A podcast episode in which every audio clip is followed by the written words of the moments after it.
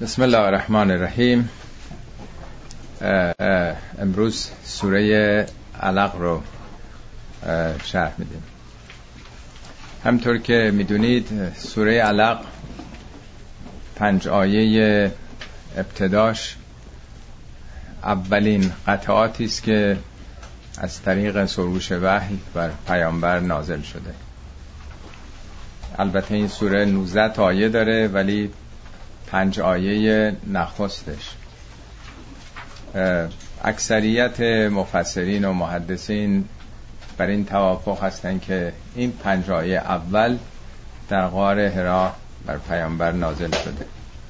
بنابراین خیلی مهمه که ببینیم که در واقع اولین پیامی که خداوند به بشریت داده به زبان رسول از چه مقولاتی سخن گفته؟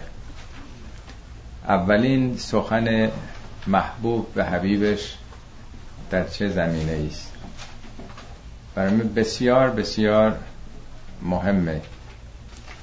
همیشه اولین آشنایی و اولین سخنانی که رد و بدل میشه اهمیت به سزایی داره. همینطور که اطلاع دارید و خواندید. پیامبر اسلام سالی یک بار در ماه رمضان به غار هرا می‌رفتند و در اونجا اعتکاف می‌کردند.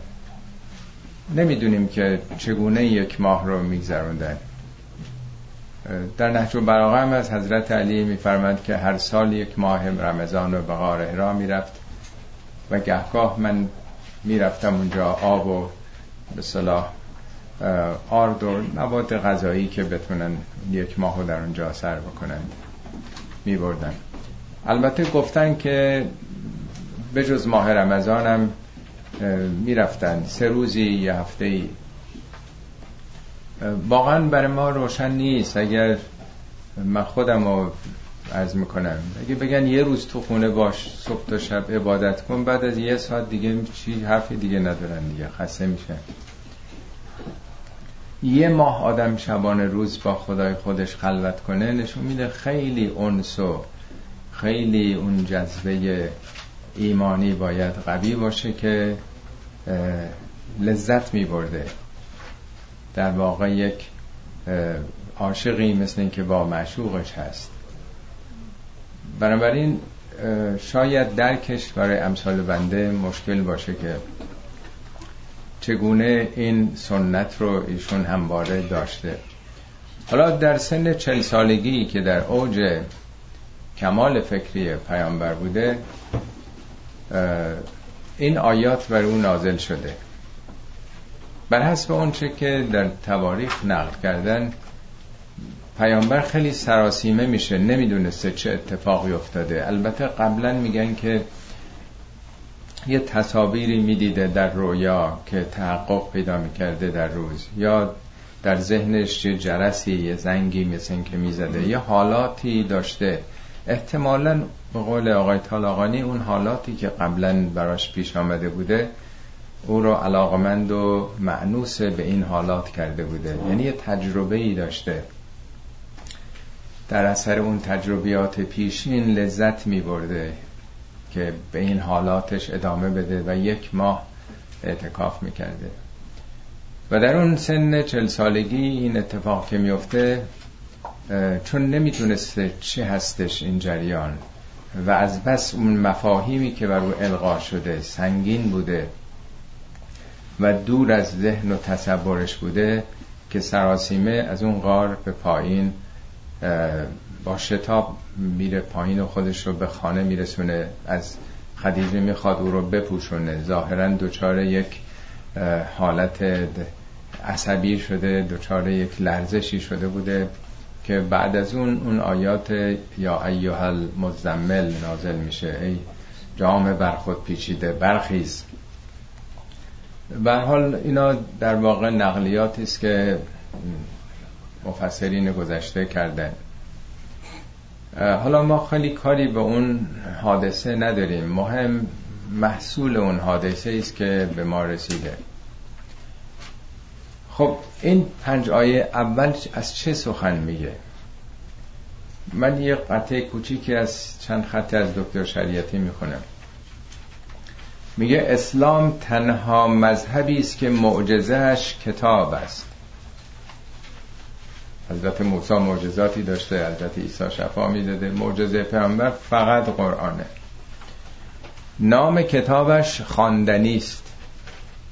قرآن مستر قرائت دیگه. خواندنی ها چیزایی که باید خوانده نخستین پیامش اولین کلمه که گفته چیه؟ اقرا بخوان.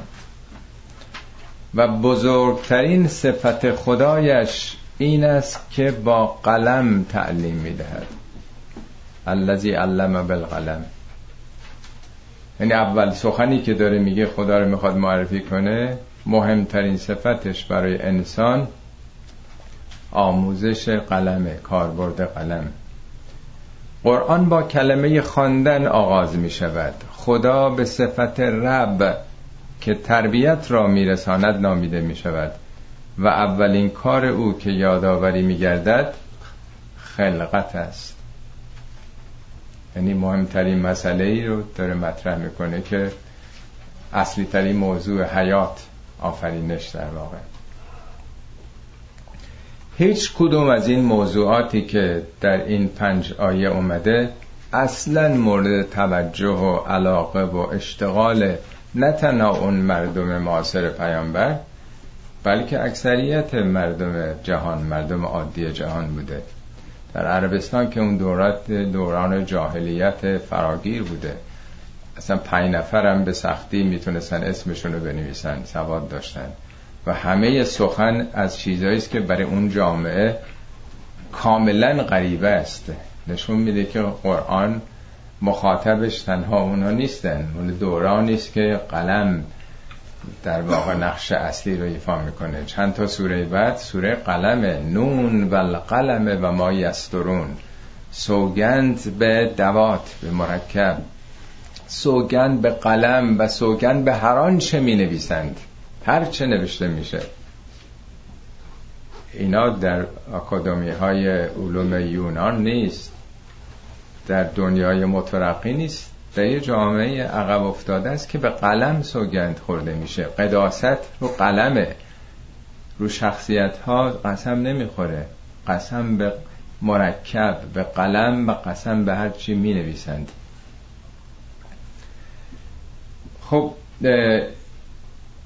کاملا نشون میده که این حرفا مستقل از ذهنیت پیامبره. پیامبری که امی بوده هم جامعش امی بوده و هم قرآن میگه ما کنت تخطه به یمینک در عمرت با دستت خطی ننوشته بودی. ما کنت تدریم کتاب ولل ایمان تو اصلا چه می‌دونستی کتاب قوانین چیه؟ ایمان چیه؟ پیامبر هرگز کتاب دینی نخونده بود. هرگز به مقولاتی مثل کفر و شرک و نفاق و اینا فکر نکرده بود. یه آدم سادی ساده فطری پاک نیالوده با فطرتش به سمت خدا رفته بود. اصلا به این موضوعات که چارچوب های ایمانی چیه اصلا تو این فکرها نبود. میگه اینا رو ما به تو القا کردیم. همه اینا رو مقایسه کنید به حرفایی که تو این دوره زمانه ما زده میشه که اینا همه چیزای ذهن پیامبره. از نظر آماری هم جالبه که این سوره 19 تا آیه داره. این محاسباتی که در واقع کسانی می‌کنن. 19 آیه داره و از انتهای قرآن هم سوره 19 همه از اون طرفش هم 95 تا سوره است که 5 تا 19 است. تعداد کلماتش هم این 5 تا آیه اول 19 تا کلمه است. تعداد حروفش هم 95 تاش که 5 تا 19 تاست. یعنی یه رابطه عددی یه رابطه ریاضی هم داره یه ساختار منظمی هم داره. حالا منهای کل سوره فقط همین 5 تا آیه اول.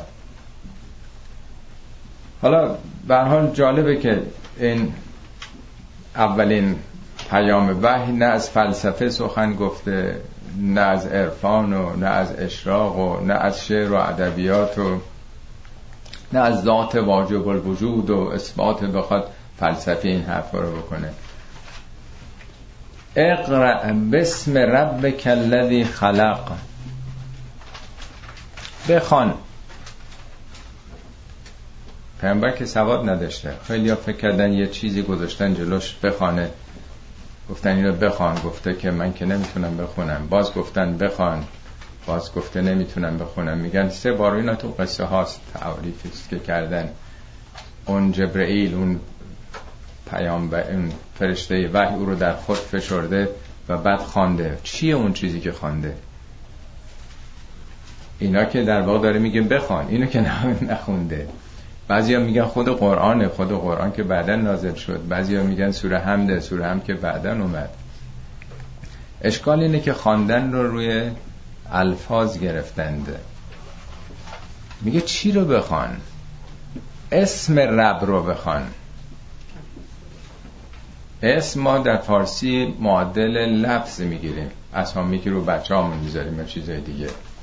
ولی اسم در قرآن به معنای صفته. میگه لله الاسماء الحسنا خداوند اسماء زیبایی داره. اسماء چیه؟ رحمان رحیمه یعنی صفات خدا ویژگی های خدا. میگه که ما به وقتی که میگه یحیی رو دادیم به زکریا میگه لم نجعل له من قبل سمیان قبل از او این نام رو رو کسی نگذاشته بودیم. نه که این نام زیبایی بوده. یحیی از حیات میاد یعنی وجودش حیات بخشه برای جامعه. مریم معنا داره در واقع کسی که خودشو بخف را خدا کرده. عیسی یا موسی از آب گرفته همه اینا معانی داره. یا میگه بعد از عیسی میگه پیامبری خواهد آمد اسمه احمد. نه اینکه نامش احمده نام احمد نبود. احمد یعنی ستوده تر یعنی در یک صفات عالی تری خواهد آمد. پس در واقع ما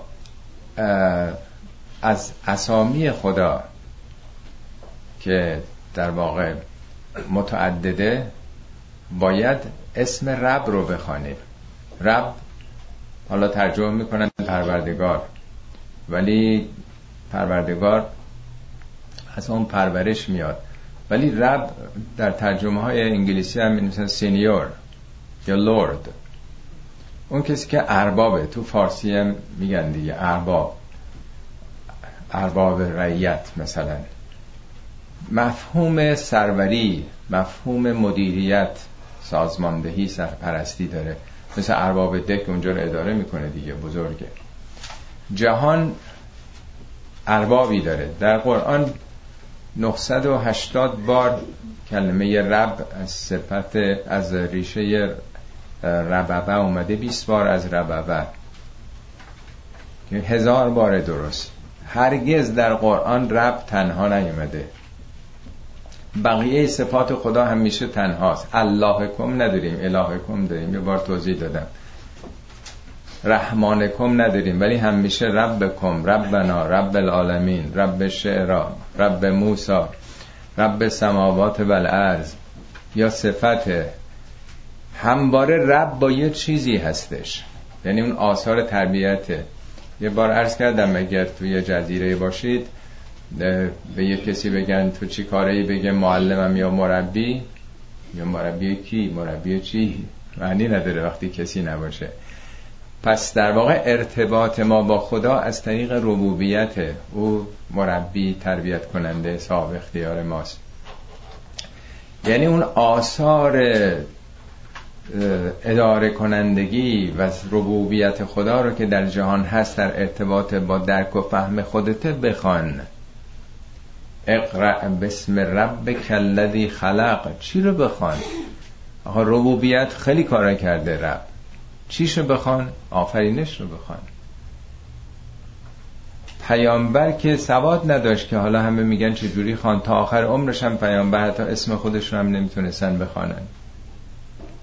هیچ وقت سواد متعارف سوادی که عربی انگلیسی فارسی پیامبر پیدا نکردن ولی نگار من که به مکتب نرفت و خط ننوشت و قمزه مسئله آموز صد مدرس شد. او به گونه دیگه خواند دلش خواند. هرگز قرآن نگفته که ما قرآن رو بر چشم پیامبر چیزی رو نشون دادیم بخوان میگه فانه نزله علی قلبک بر قلبت قرآن نازل شده. یا میگه نزل بهی روح الامین علا قلب کل تکون من المنذرین. اصلا در سوره نجمه میگه که ما کذب الفؤاد ما رعا فؤاد پیامبر اون چه که دید اشتباه ندید فؤاد قلب دیگه. میگه افتمارو نهو الا ما یرا یرا مزاره درباره چیزی که او داره می‌بینه دارید باهاش مجادله می‌کنید بحث می‌کنید کار می‌کنید. ولقد و نزلتا اخرى. قبلا هم دید. یعنی ما ابزار سگانه شناخت داریم. چشم و گوش و قلبی قلب و فعادم در قرآن میگه. اونچه که در واقع ما می‌فهمیم که الزامن با چشم نیست با گوش نیست. حتی ابراهیم هم میگه کذالک نوری ابراهیم ملکوت سماوات و الارض ملکوت آسمان ها زمین رو به ابراهیم نشان دادیم. نه با چشمش. قرآن میگه سی رو فلرز برید در زمین سیر بکنید. ببینید سرانجام پیشینیان به کجا رسید اونایی که ظلم ستم کردن آثار خرابه های پیشینیانتون رو ببینید. بعد میگه فانه لا تعمل ابصار. این چشم ها نیست که کور شده. ولکن تعمل قلوب التي في الصدور. این قلب هایی که تو سینه هاست کور میشه که نمی‌بینه. چرا دیکتاتورها عبرت نمی‌گیرن؟ برای اینکه قلبشون کور شده. می‌بینن تخت جمشید و این همه آثار دیکتاتورای پیشینو برای اینکه دل کور میشه دل نمی‌بینه. بنابراین اون دیدی که پیامبر پیدا کرد در واقع نه این بود که چیزی بخواد بخونه که الفاظ قراردادی رو که الف و ب رو پیش هم می‌ذارن آب میشه. این که خب چیز قراردادیه. همه این سواد یاد می‌گیرن. او به گونه دیگه خون در واقع. پس ما دو نوع خوندن داریم. یه خوندنی که با این علائم قراردادی انجام میشه و یه خواندنی که در واقع فهمیدن پیامه ببینید ما اون چیزی که می‌خوانیم حروف و پلو هم می‌ذاریم دیگه. الف و ب میشه آب و الی آخر در هر زبانی. اینا چیز قراردادیه؟ جهان هم همینطوره.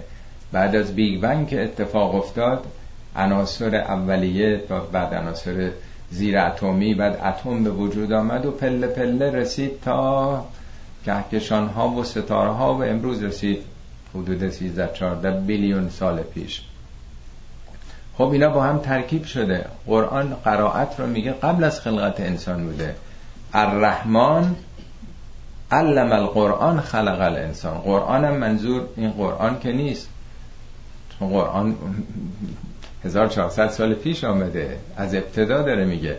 اول قرائت به وجود آمد یعنی پیوستن اجزا به هم دیگه. الفبای جهان تمام این عناصر اکسیژن و هیدروژن با هم ترکیب شدن. تا کتاب هستی نوشته شد. پس یک کتاب هستی داریم کتاب تکوین داریم کتاب طبیعت داریم یک کتاب شریعت در واقع. کتاب حقیقت کتاب هدایت. برای اینکه مقدار روشنتر بشه اجازه بدین این اتفاقی که حدود 17 سال پیش افتاد اون پروژه معروف جینوم اشارم قبلا کردم. خدمتون. یه شاهد خیلی روشنیه برای فهمیدن کتاب جهان هستی. یه پروژه 15 ساله بود برای شناخت ژنهای انسان. صدها متخصص ژنتیک دور هم قرار گرفتن. پروژه عظیمی بود. الان یادم نیست که بودجه فوق العاده هم داشت. ولی زودتر از اون موعد 15 سال به نتیجه رسیدن. 26 جوان سال 2000 تشخیص دادن تقریبا 95 درصد ژنهای انسان رو خب جشنی گرفتن و بیل کلینتون اون موقع رئیس جمهور بود. این سخنرانیشو من دو خطشو می‌خونم. میگه ما امروز زبانی را میآموزیم که از طریق آن خدا حیات را آفرید. فقط یه ژن رو فقط یک ژن رو تشخیص دادن بعد از ما امروز زبانی را میآموزیم که از طریق آن خدا حیات را آفرید. ما بیش از پیش به هیبت این پیچیدگی زیبایی و شگفتی الهی ترین و مقدس ترین هدیه خدا پی می‌بریم. وقتی صحبت های بیل کلینتون تمام شد فرانسیس کالینز که رئیس این پروژه genome بود جالبه که این خودشم تا 26 سالگی خدا رو قبول نداشت. بعدا یه مسیحی معتقدی شده بود. یه کتابم نوشت در جواب اون گاد دیلوژنی که انکار خدا رو می‌کنه. کتاب این هست Language of God. یعنی زبان خدا چگونه است؟ با زبان علمی در واقع. من دو خط سخن اون رو می‌خونم. میگه درک این موضوع که ما توانسته ایم اولین نگاه اجمالی به کتاب راهنمای خود یعنی جن که قبلا فقط خدا از آن آگاه بود بیاندازیم برای من موجب تواضع و حیبتی الهام بخش است. قرآن مگه نگفته انما یخش الله من عباده العلماء؟ از خدا فقط بندگان عالمش خشیت پیدا می‌کنن این دقیقا میگه من دچار یک حیبت شدم یک خشیت شدم. زمانی که به ساختمان دی ای نگاه می‌کنیم نمی‌توانیم وجود یک طراحی فوق العاده هوشمندانه را نادیده بگیریم. این فقط ژن بود. بعد از 12 13 سال علم تونست در واقع یه جز رو بخونه. در یه روزنامه‌نگار انگلیسی این یه دونه سلول رو توضیح داده یه دونه در واقع سلول میگه کتاب سلول دارای 23 فصل است که هر کدام کروموزوم نامیده می شود 23 تا کروموزوم. هر فصل یعنی هر کروموزوم شامل هزاران داستان است که ژن نامیده می شود هر داستان یعنی هم ژن از پاراگراف های به نام اکسون تشکیل شده. هر پاراگراف از کلماتی تشکیل شده که کدون نام داره. هر کلمه با حروفی نوشته شده که بیس نامیده میشه. ببینید درست مثل یک کتاب. یک کتاب چند جلد چند فصل داره هر فصلیش چند باب داره چند مثلا پاراگراف داره چند سطر داره چند تا کلمه داره چند تا حرف داره. در واقع یه ژنم میگه. حالا میگه که در این کتاب یعنی یک سلول یک بیلیون کلمه به کار رفته که 800 برابر بایبله.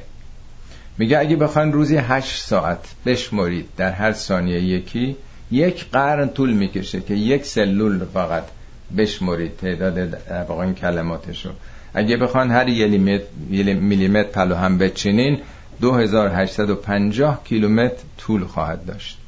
این در واقع میگه همه اینا درون یه هسته است که کوچکتر از سر سوزنه. در واقع علم این کتاب سلول رو حالا خونده. این که به پیامبر میگه بخوان نه اینکه نظر علمی پی ببر.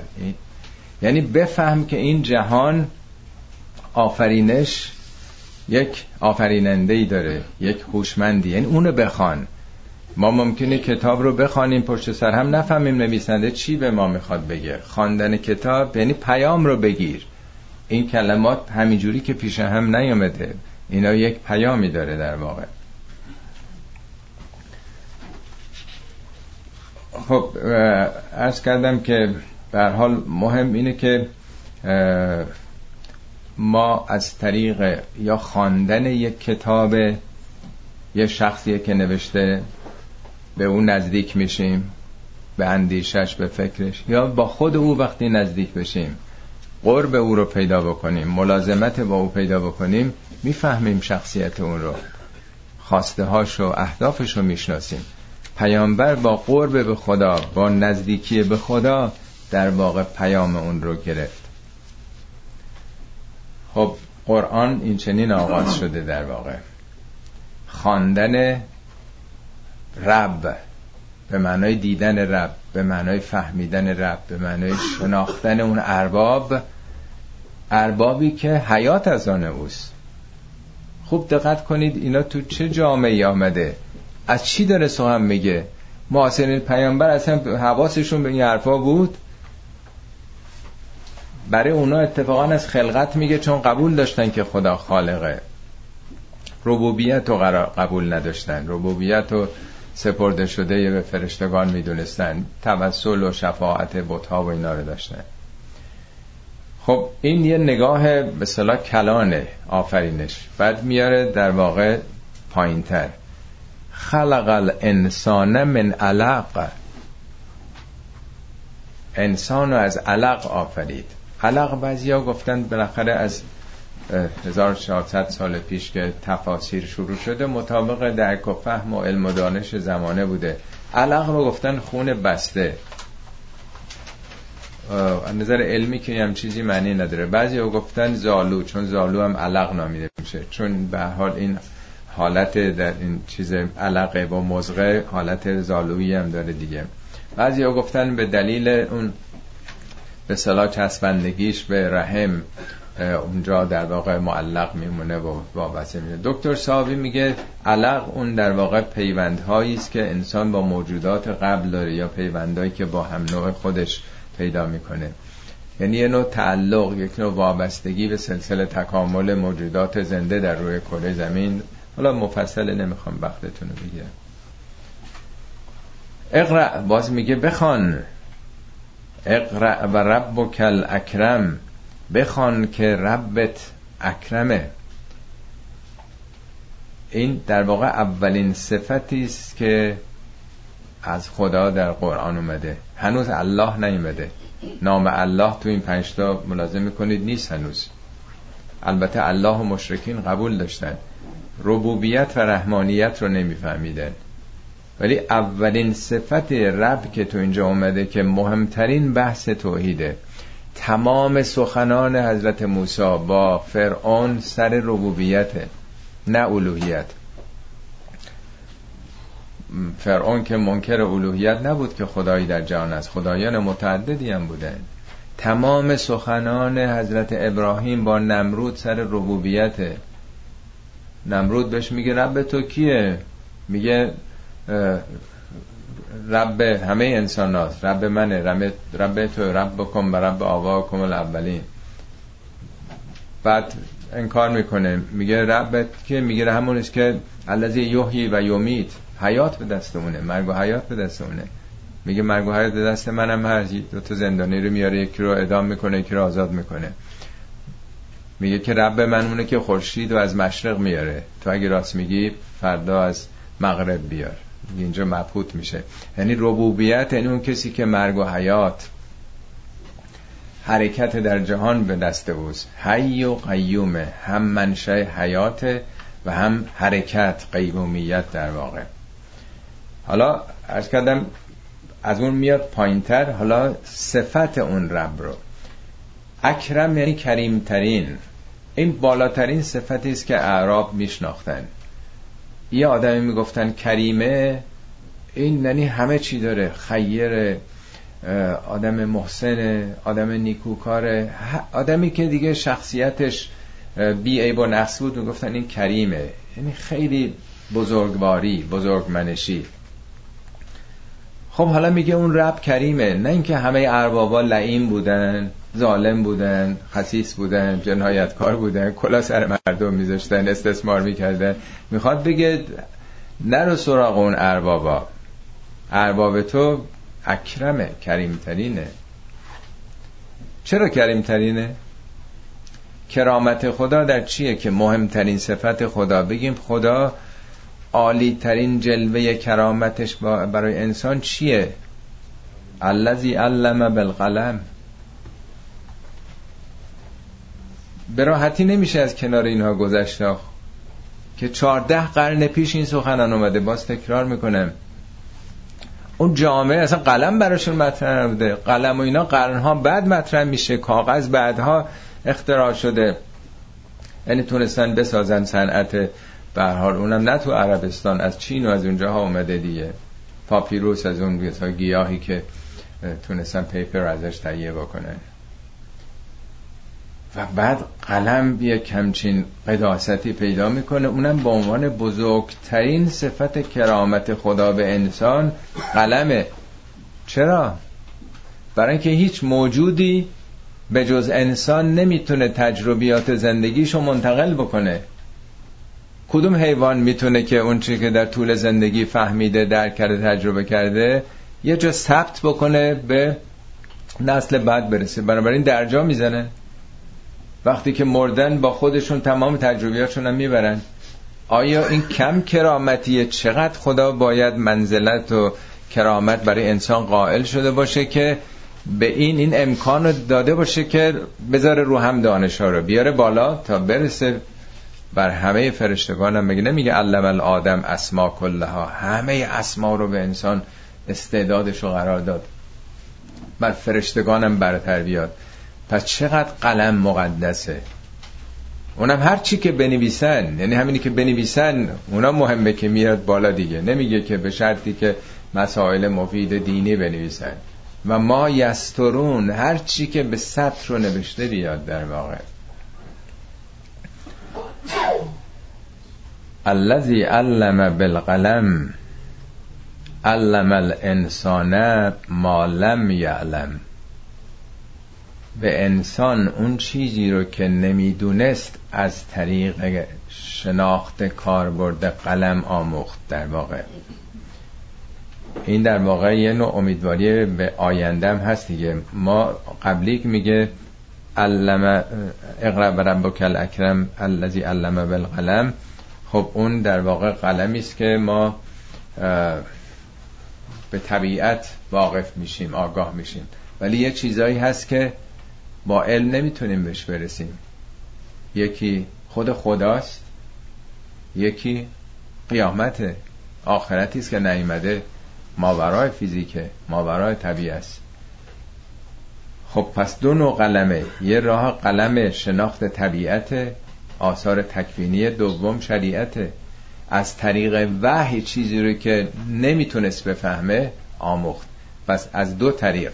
یکی الهامات قلبی با وحی یکی از طریق شناخت طبیعت مشاهده و تجربه. پس تا اینجا چند مطلب رو گفته. یک قرائت و علم و کتاب. دو ربوبیت شناخت ارباب جهان. صاحب اختیار گرداننده. سوم خلقت رو بعد انسان رو. میگه علم انسان اصلا انسانیت و حرفا مطرح نبوده. قبیله بوده.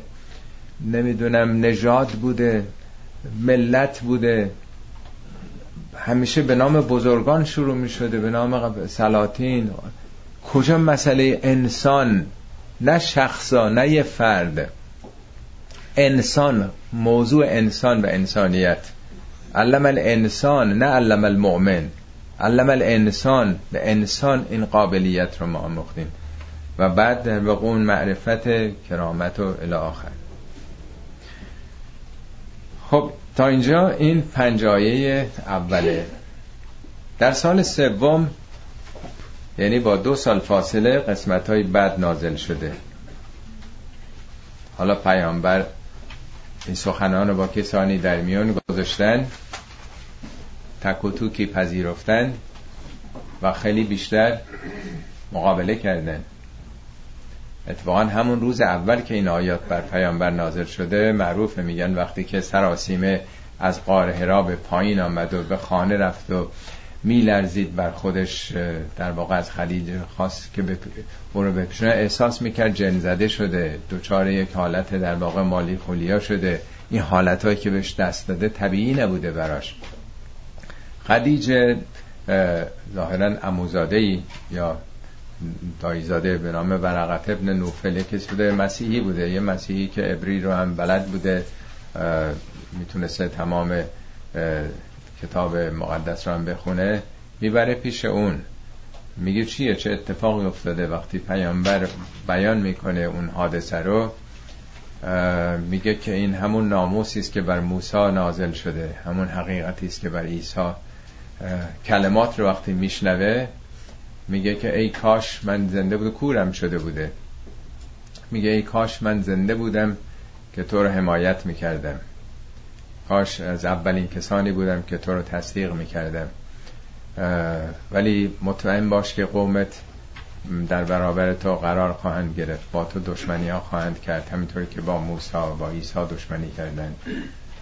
منتظر آینده سختی باش. اتفاقا اونم چند ماه بعد از دنیا میره. به حال اینم خبر حالا آینده است بعد از این. کلا ان الانسان لیتقا خیر اینطوری نیست که انسان این چیزها رو بپذیره که اربابی توی دنیا هست. وقتی اربابای متفرق هستن اونا جذب می‌کنن آدم ها رو. وظیفه داره تکلیفی داره. به آفرینش با توجه کنه. خیر ان الانسان لیتقا کلا نفیه در واقع این انتظاری است که آدم داره. با این حقایق خب دیگه منتظر چی هستیم؟ نه اینطور هم نیست. انسان اصولا تقیان می‌کنه. این هم انش تأکیده و هم لام لیتقا در واقع. انسان قابلیت تقیان داره کی ان رعاه استغنا همینی که خودشو بی نیاز ببینه. بیشتر مفسرین اینطوری تصور کردن که منظور از استغنا استغنای از مال و ثروته. یعنی همین که آدم راحت و رفاه و ثروت داشته نیازی نداره به خدا. معمولا آدم وقتی که گرفتارن وقتی مشکل مالی دارن وقتی مریضن یعنی خدا و پیغمبر و امام و همه اینها رزرو تو تاخچه هست هر وقت مشکلی داشته میریم سراغشون دیگه. در شرایط عادی که معمولا کسی کاری با خدا و این بزرگان نداره. همیشه اونا برای حاجات تلقی میشن. این وقتی که انسان خودشو بی نیاز بدونه خب دیگه برای چی بره سراغ خدا؟ داره زندگیش می‌کنه دیگه. یعنی همینی که انسان احساس کرد استغنام باب استفعال قناست نه اینکه غنی باشه. احساس می‌کنه که غنیه بی نیازه در قرآن این آیه هست میگه یا ایها الناس انتم الفقراء الی الله والله هو الغنی. ای انسان ها همتون فقیرید پیش خدا. فقیر فقر یعنی نیاز. یعنی همه شما نیازمندید. یه لحظه هوا نباشه اکسیژن نباشه نمی‌تونید زنده باشین یک لحظه عنایت خدا از شما برداشته بشه. جاذبه همه چی. ما در طبیعتی داریم زندگی می‌کنیم که همشو خدا داده. هر لحظه دستن در کاره کل یومن هو فیشن در هر لحظه خدا در حال اداره است در واقع. بنابراین ما همه نیازمندیم به همه اون چی که حیاتمون در ایجاب می‌کنه. میگه فقط خداست که غنیه. ولی ما احساس بی نیازی می‌کنیم. فکر می‌کنیم دیگه چه نیازی داریم؟ بله در طول تاریخ عمدتا این چنین بوده که احساس بینیازی عمدتا از مال و ثروت حاصل می شده ولی تصور بنده اینه که چون آیات قبل راجب علم راجب قلم راجب دانشه در دنیای امروز چه چیزی انسانها رو بیشتر دچار تقیان کرده؟ آیا غیر از اینه که از همون قرن 19 هم که یه مقداری اکتشافات علمی آغاز شد ساینتیزم علم گرایی چقدر گفتن دیگه ما احتیاجی دیگه نداریم دانش همه چیزی داره. از اول قرن 19 هم و جای تعجب هم هست که آدم فکر می‌کنه که خب وقتی این حقایق هست که حتی در یک ژن در واقع در یک اتم سلول ما این شگفتی های حیرت آور هست چطور انسان باور نداره که انسان هایی که به حال صاحب علم بیشترن و اتفاقا بیشتر اونایی که دانشمندان طب علم طبیعی هستن کمتر اونا باور دارن به خدا. اونها در واقع کتاب فیزیکی جهان رو دارن می‌خونن. این علائم و متخصصه مثل اینکه یکی قرآن رو بخونه ولی متخصص زیر و زبرش و روابط و اعداد و پیام ما نگیریم. واقعا باید پناه برد به خدا. من خودم بیش از همه نیازمنده این هستم که به جای که همه حواسمون به شناخت الفاظ قرآن و روابط بالا و پایین و این سوره با اون سوره و این اعداد بشه از پیام غافل باشیم. خود اینا هجاب بشه. خود اینا مانع بشه که پیام رو نگیریم. پس بعضی هم طبیعت رو خوب می‌شناسند ولی نمی‌خونن این کتاب رو. پیام نمی‌گیرن. متخصص در واقع می‌بینید 20 سال رفته کار کرده راجع به یه detail ی روی چیزی. حالا روی پشه مطالعه می‌کنه. همین تو Time دفعه گذشته هفته گذشته دیدم شرح زندگی یه خانومی توی جنگلای افریقا رفته با شامپانزه مثلا. چند ساله که با اون شامپانزه. خیلی خوبه خیلی مفیده. ولی در واقع یه علم داره کشف می‌کنه. مثلا همه اینا هم خیلی عالی خدا هم تشویق کرده. حالا نمی‌خوام بگم او غافل از چیزای دیگه ولی آدما ممکنه که تمام عمرشون فقط روی یه موضوع خاصی کوچیکی بدون اینکه اصلا این شگفتی هایی که من دارم می‌فهمم چی رو برای من نشون میده. نمی‌خوانن در واقع خیلی از بزرگان. بنابراین من تصورم اینه که این در واقع بینیازی امروز قرن 21 بشره که خدا رو فراموش کرده و قرآن هم میگه کسی که خدا رو فراموش کنه خودش رو فراموش می‌کنه. خودش رو نه در واقع مادیات میگه خدا رو وقتی فراموش کنی خدا از روح خودش در تو دمیده. اون صفات خدا که در وجود تو باید تجلی بکنه تحقق پیدا کنه اونا رو فراموش می‌کنی. باها رو به یه چیزای دیگه میدی. عمر تو صرف یه چیزای دیگه می‌کنی. در وجود تو استعداد فراتر اومدن از فرشتگان هست. اونا فراموش میشه. ارزش خودتو در واقع نادیده می‌گیری. ان الى ربک رجعا میگه آنچه از دریا به دریا می‌رود از همانجا کامد آنجا می‌رود. بالاخره یه جریان میگیم انا لله و انا الیه راجعون. دیگه اینا که دنیا میرن. جای دوری نرفته. ما سیکلیم داریم میریم. همه داریم حرکت می‌کنیم. این این که میگه آنچه از دریا به دریا می‌رود یعنی چی؟ این بارونی که میاد از کجا اومده؟ دریا اقیانوس ها اومده دیگه تبخیر شده و باد آوردتش باریده. اینجا به کجا میره؟ رودخانه ها تشکیل میشن رودخانه ها میرن تو دریا دیگه. حالا تو زمین نفوذ می‌کنن یا از طریق رودخانه هست این سیکل دائما میلیاردها سالی که ادامه داره. یه رجعت یه بازگشت جای دوری نمیرن در واقع. میگین که مستقنی از خداست باور نداره که این یه حرکته در واقع این شخص مثل یه حبابه. یه رودخانه داره میره یه حبابی روی امواج حباب یه چقدر این چیز زخامته چیز توش هم حواس دیگه. این فکر می‌کنه من اگه بخواد این حباب از این جریان کنار بکشه این حباب به یه لحظه به آفتاب تمام میشه دیگه. کنار بکشه. ارزش حباب ارزش قطره آب هماهنگی هماهنگ بودن با جریان آبه یعنی میگه قطره, قطره دریاست اگر با دریاست اگر نه قطره قطره است و دریا دریاست. صفت دریا گرفتن قطره موقعی است که بپیونده به این جریان. و اینا قطره است. این کنار میاد و یا تبخیر میشه از بین میره. میگه رجعت به سوی خداست. همه حرکت جهان در واقع به سوی خداست. ارعیت الذی ینها عبدا اذا صلا؟ از کردم این آیات پنج به بعد سال سوم آمده. حالا پیامبر با یه کسانی تبلیغاتی رو شروع کرده. حالا ممانعت دیگه بازداریه جلو داشتن و مقاومته توجه کردی به اون کسی که داره نهی می‌کنه؟ یعنی سلب آزادی عقیده و ایمان می‌کنه. نمی‌ذاره دیگران به این مسیر بیان. خب تو اون جامعه بتپرستی بوده پشت بتپرستی یه تشکیلاتی بوده یه نظامی بوده که از اون طریق ارتزاق می‌کردن. نون آب داشته برای کسانی. طبقه تو این جامعه تشکیل شده. اربابا اگه کسی بخواد بیاد بگه فقط خدا اربابه همه منافعشون از دست میدن یوسف تو زندان به اون دو زندانیا میگه ارباب متفرقون خیرون آیا این اربابای متفرق دنیا بهتره؟ ام الله الواحد القهار. یا اون اللهی که یکیست بر همه هستی اون چیده است. در قرآن میگه بابا این آخونده و ملاها و کشیشا و خاخام ها رو ارباب خودتون نگیرید. میگه اینها قبل از شما اتخذوا احبارهم و رهبانهم اربابا من دون الله. اینا احبار و رهبان این علمای دینیشون رو به جز خدا ارباب گرفتند.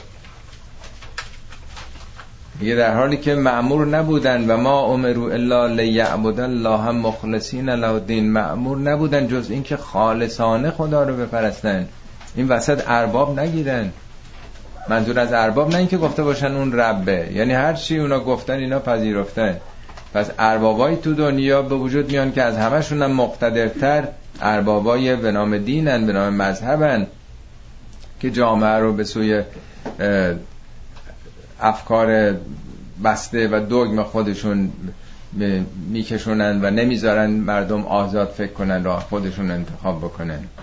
ارایت الذی ینها عبدا اذا سلا اون کسی که عبد خدا شده پنجره قلبش رو به روی خدا گشوده وجودش رو هموار خدا کرده در واقع. خدا به دلش راه پیدا کرده. آفتاب رحمت خدا بر دل او داره میتابه. ازا سلا نمیگه اقامه سلات سلا یعنی روی کردن به خدا. مقابل تولاس یعنی پشت کردن. نمی‌ذارن یه ای نمی‌ذارن که به سمت خدای یکتا برن. توجه می‌کنی با این؟ ارعیتا این کان علال هدا حالا چی می‌شد خود اینم بر هدایتی بود؟ در مسیر حق بود. او امر به تقوا یا به جایی که نهی بکنه مردم رو مردم رو توصیه به تقوا می‌کرد. تقوا مسلف کنترل و مهار خوده یعنی به دیگران به ظالمین به ستمکاران می‌گفت دست بردارید از این راه های خلاف و خطا و خیانتتون. ارائیت این کذب و تولا؟ توجه کردی که حالا که این که تکذیب داره می‌کنه و پشت می‌کنه. ببینی سلا مقابل تولاست دیگه. به جای سلا پشت می‌کنه به این حقایق. علم یعلم به ان الله یرا؟ و توجه نکنه که نمی‌کنه که خدا می‌بینه همه چی رو. در یکی دیگه از سوره های قرآن میگه یقول اهلک تو مالا لو میگه من با مال خودم بود هر کار دلم خواست کردم. مال زیادی رو هر جوری خواستم خرج کردم. ایحسب ان لم یره احد. فکر می‌کنه هیچ کسی اونو ندیده. خدایی نیست. علم نجعل له عینین. مگه این دوتا چشماشو ما بهش ندادیم؟ و لسانن و شفتین. این زبانشو این دو لبشو که باش حرف می‌زنه. اون قدرت بیناییت این قدرت سخنوری تو ما دادیم. فکر می‌کنی که کسی بر تو تسلط نداره؟ هرچی خودم دلم خواست هر کاری خواستم می‌کنم دلم خواست. میگه فکر می‌کنی هیچ کسی نمی‌بینه؟ علم یعلم به ان الله یرا کلا. لئن لم ینتهی هرگز چنین نیست که هر کسی هر کاری درش بخواد بکنه تو نظام خدا هیچ بازتابی نداشته باشه. اگه دست بر نداره. لنسفعم به ناسیه صفعت یعنی در واقع علامت گذاری چیزی که علامت گذاری می‌کنن یا تغییر رنگ پیدا می‌کنه. به لکه های خورشید میگن یا خالی که خالی که آدم در میاره. بعضی ها گفتن ناسیهش رو می‌گیریم. ناسیه این موی جلو پیشونی رو می‌گیریم. یه حالت تغییره مثلا. حالا یه کسی رو بخوان دستگیر کنن دستش رو می‌گیرن دیگه. چرا پیشونیش رو بگیرن؟ حالا از بقیه قسمت ها میشه فهمید منظور از ناسیه چیه. چرا میگه ناسیه ناسیه پیشانیه. بله؟ کورتکس دیگه. پشت پیشانی شخصیت انسان همه اونچه که ما در واقع رفتار می‌کنیم پشت پیشانی مونه دو سه سال پیش بود خانم فرنودی سخنرانی در مورد کورتکس که کورتکس مغز این بخش مغزی که پشت پیشانیه همه شخصیت ما اونجاست. اگه اونجا دچار اختلال بشه اصلا آدم مثل که نیست. دین و آیین و همه در واقع اون چیزی که در واقع شخصیت انسان رو تشکیل میده اون در واقع ناسیه است اصطلاحا اتفاقا در قرآن هم سوره رحمان آمده و هم جای دیگه میگه که پیشانی همه جنبندگان به دست خداست. یعنی چی؟ خیلی جنبندگانی همه پیشانی ندارن. یعنی در واقع اون مغز همه یعنی اون چیزی که موتور حرکتشونه مغز همه جانداران جهان ناسیهشون فقط ما پیشانی داریم در واقع. بعضی حیوانات دیگه هم دارن البته. یا میگه که در روز قیامت یعرف المجرمون به سیماهم فیؤخذ به نواسی و الاقدام مجرمین با علامتاشون شناخته میشن در واقع. با نواسی ناسیه ها و قدم هاشون گرفته میشن. یعنی چی؟ یعنی گام هایی که گذاشتن به راه حق به راه باطل مسیرهای باطلی که رفتن و شخصیتشون. حالا میگه اگه دستور نداره حالا صفعه این تو کتاب لغت یه بار بیشتر تو این قرآن نیمده میگه لکه, لکه های خورشید خالی که به صورت می‌خوره. رنگ سیاه متمایل به قرمز. اینا تو المنجد اومده. تغییر رنگ. یعنی شخصیتش تیره میشه. تیرگی بر قلبش می‌گیره. یک روایت ظاهرا از امام صادق میگه در قلب انسان کاملا روشنه. وقتی تو کار خلاف و خطایی بکنی ظلم کنی یه لکه مثل اینکه تیره ای قرار می‌گیره. تکرار بکنی هی زیادتر میشه زیادتر میشه. تا اونجایی که انقدر قلب تیره میشه که نور حقیقت برش نمیتابه. در قرآن هم میگه کلا بلران علا قلوبهم ما کانو یعملون. میگه بر دلشون زنگار گرفته اون اعمالشون. کلا بلران رانه رین یعنی زنگار یعنی در واقع رسوب گرفته. چی رسوب داده؟ ما کانو یعملون. اعمالشون رسوب داده. نه که اینا مجازیه نه که رسوبی هست. یعنی این قلبی که باید مثل آینه روشن باشه. حقیقت رو مثل آینه باستاب بده مثل اینکه گلمالیش کرده باشن. این دیگه آینه آینه صافی نیست آینه روشنی نیست. بذارین یه چیز شعری هم مصنبی مولوی هست یه تشریح قشنگی داره براتون بخونم. میگه آن یکی می‌گفت در عهد شعیب که خدا از من بسی دیده است عیب. یه شخصی می‌گفته ما با خیلی کارا کردیم ولی خدا مچ ما رو نگرفته. مثل اینکه خبری نیست. تو این میگی که این کار نکن الله خدا چیکار می‌کنه؟ خیلی ما کارا داریم می‌کنیم ولی اتفاقی نیفتاده. آن یکی می‌گفت در عهد شعیب که خدا از من بسی دیده است. عیب چند دید از من گناه و جرم ها و از کرم یزدان نمی‌گیرد مرا.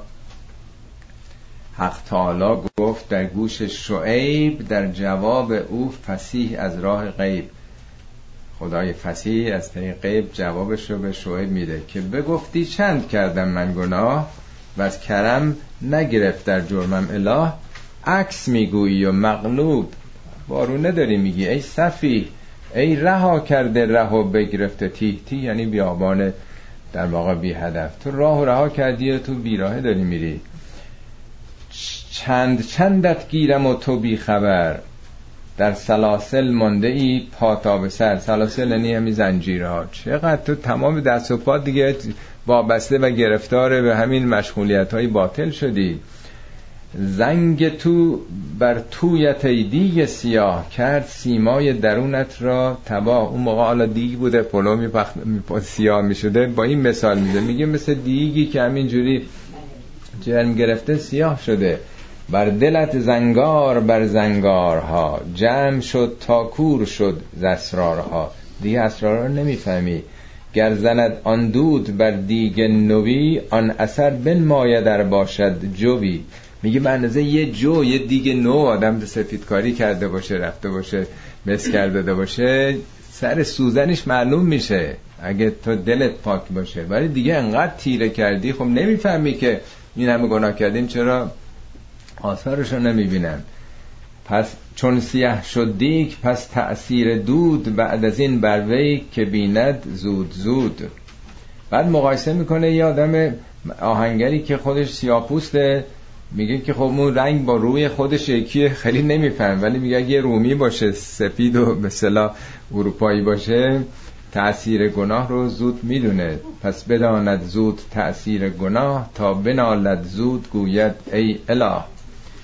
چون کند اصرار و بد پیشه کند خاک اندر چشم اندیشه کند. توبه نندیشد دگر شیرین شود بر دلش آن جرم تا بیدین شود. اصلا احساس حیا و شرم و گناه نمی‌کنه. به کلی میره جلو. آن پشیمانی و یا رب رفت از او.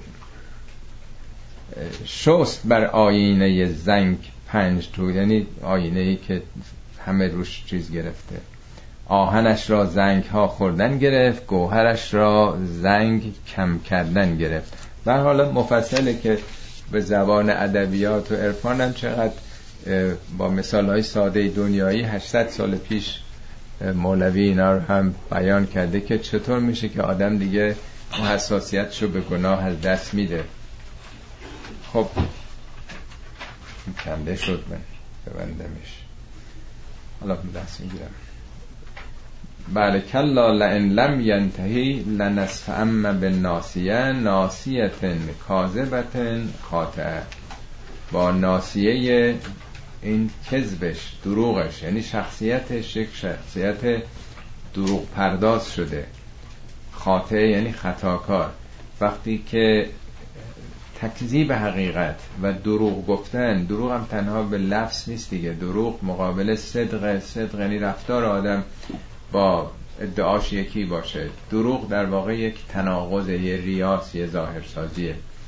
وقتی که شخصیت آدم با کذب و خطا توأم باشه شکل می‌گیره شخصیتشون طوری فلیت اون نادیه. حالا وقتی گرفتار این عوارض شد. حالا نادیه رو بخوانه. نادیه به همپالگی ها میگن هم مجلسی ها یعنی اینا دور همه کسانی که با هم در واقع هم دوست هم قمارن.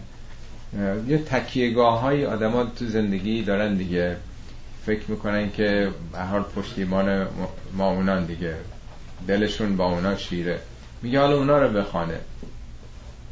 مثل اینکه وقتی آدم سرطان گرفته باشه سرطان چنگ انداخته باشه بر همه وجودش حالا دیگه چیکار می‌تونه بکنه؟ میگه فلیت و نادیه سنت و زبانیه.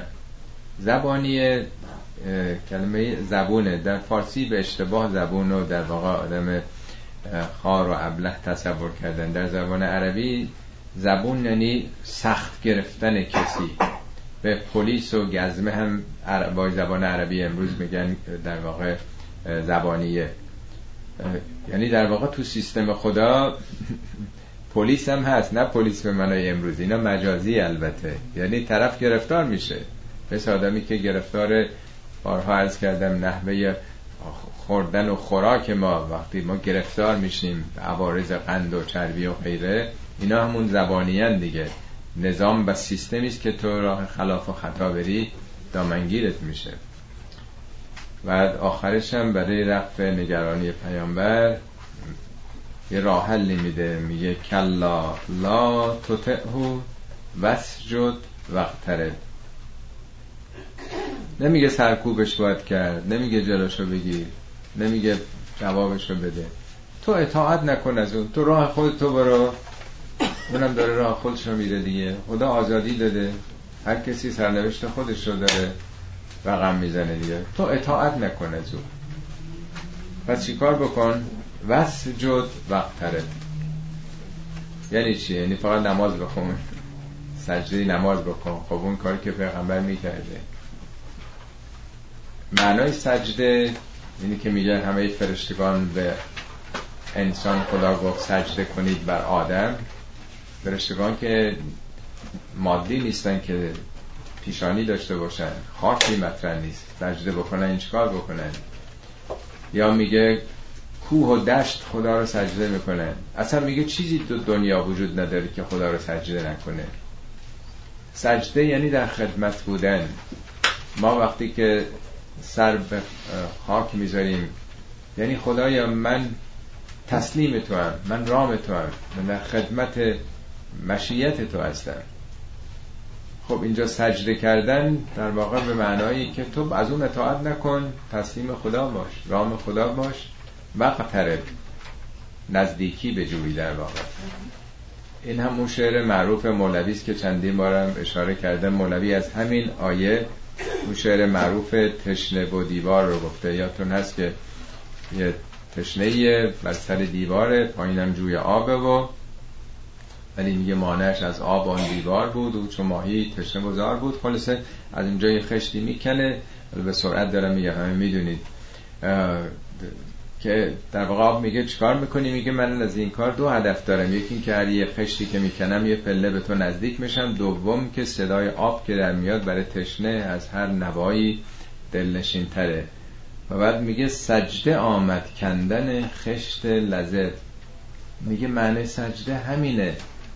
این خشت رو که می‌کنی معنای سجده است. داری نزدیک میشی. موجب قربا که وسجد وقت تره این وسیله تقرب تا میشه که قرآن هم گفته وصل شد وقت تره میگه تا که این دیوار عالی گردن است وقتی دیوار وجود تو ایگوها منیتات خیلی بالاست خودتو در عرش علا می‌دونی مانع این سر فرود آوردن است. در برابر نظامات رب جلیل زلجلال و اکرام حاضر نیستی خودتو در واقع سقل عالم می‌دونی. سجده نتوان کرد بر آب حیات تا نیاوی زینتن خاکی نجات. از منیتات از اصطلاح. خودت باید بگذری. بر سر دیوار هر کو تر زودتر برمیکند خشت و مدر. هر که عاشقتر بود بر بانک آب او کلوخ زفتر کند از هجاب تندتر در واقع از این منیتاش خودخواهیاش خب می‌کنه تا زودتر به آب حیات منشه حیات نزدیک بشه صدق الله العلی العظیم